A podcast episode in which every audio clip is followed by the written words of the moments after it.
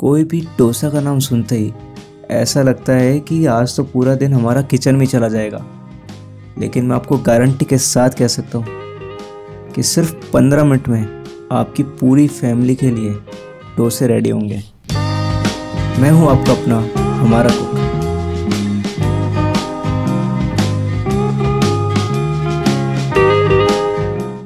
तो रवा डोसा के लिए हम लेंगे एक बड़ा सा बाउल जिसमें हम डालेंगे एक कप सूजी,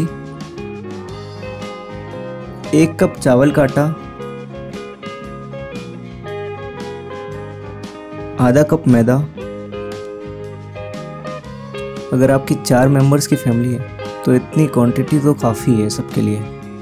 इसके बाद इसमें एक चम्मच नमक, आधा चम्मच काली मिर्च, एक बारीक कटी हुई हरी मिर्च।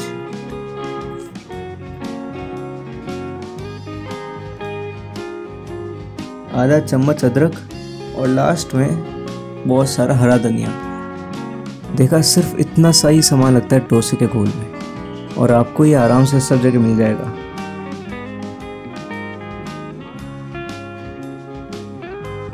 अब पानी डाल के इस मिक्सचर को अच्छे से मिक्स कर लेंगे और पानी काफ़ी सारा डालना है, बिल्कुल कंजूसी नहीं करनी। है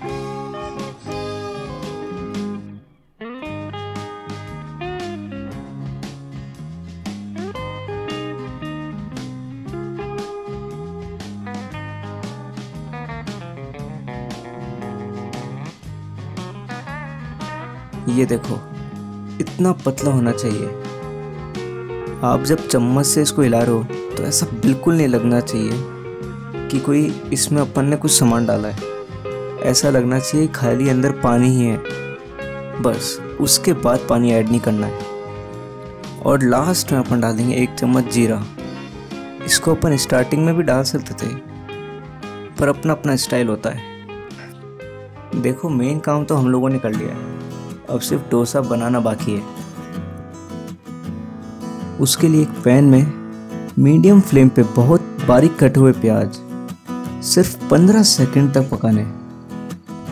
और अगर आपको डोसे में काजू भी पसंद आते हैं तो थोड़े से काजू लेकर उनको अलग से सेक देना और फिर इसमें ऐड कर देना।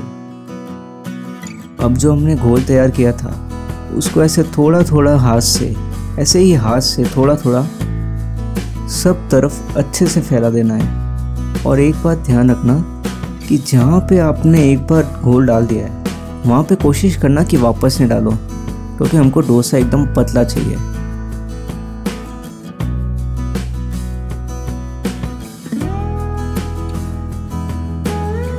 सिर्फ़ एक मिनट बाद थोड़ा सा तेल ऊपर से फैला के गैस को शिफ्ट कर देना एकदम लो फ्लेम पे।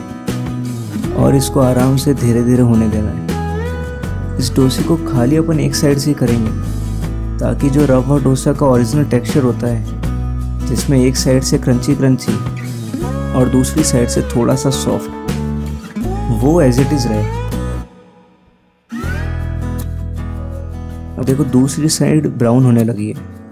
अब इसको अपन को फोल्ड करके, थोड़ी सी दाल या वाइट चटनी के साथ गरम गरम सर्व करना।